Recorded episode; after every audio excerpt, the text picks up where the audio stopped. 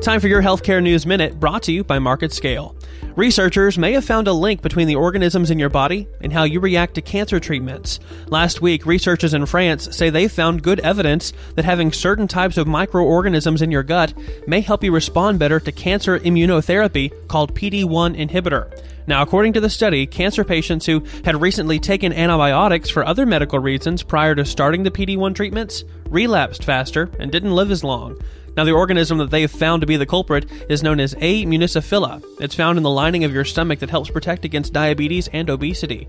Now, antibiotics get rid of that organism, and the study has been going on for some time and initially was discovered in mice. Now, they've now tested the theory in several human patients and found the same result. They're now injecting the mice with A. and are finding that it's helping them with treatments, and they'll soon take that research to human study down the road.